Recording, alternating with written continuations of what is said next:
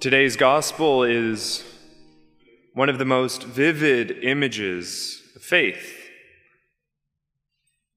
This faith does not arise during the calm, but rather within a great storm, which is caused by this wind which tosses up the waters of the sea, so that the boat, which is normally floating gently along, is being tossed to and fro. It amazes me that after trying to keep the boat afloat during the whole night, Peter's first instinct when he comes to realize that it is Jesus who is standing before him is not to ask Jesus to calm the waves of the storm, but rather to ask Jesus to join him on those waves. I can only imagine that Peter was praying intensely throughout this whole night, these perhaps six or nine hours that he's trying to keep this boat afloat.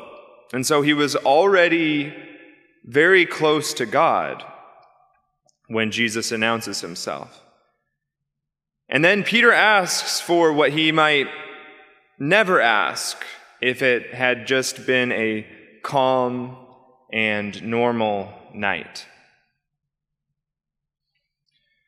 For us, we should expect that there are times when the waves of our life will become unmanageable, seemingly.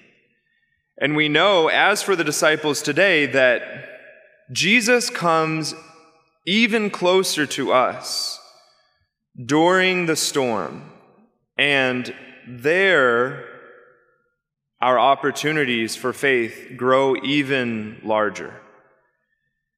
It was during that time of fearing death that Peter realized within himself even more about Jesus and his faith grew so as to boldly ask Jesus to join him on the waters. As we approach Jesus, we likewise boldly ask him for what we need today. We ask especially that our faith would grow and that we may realize him as the Son of God.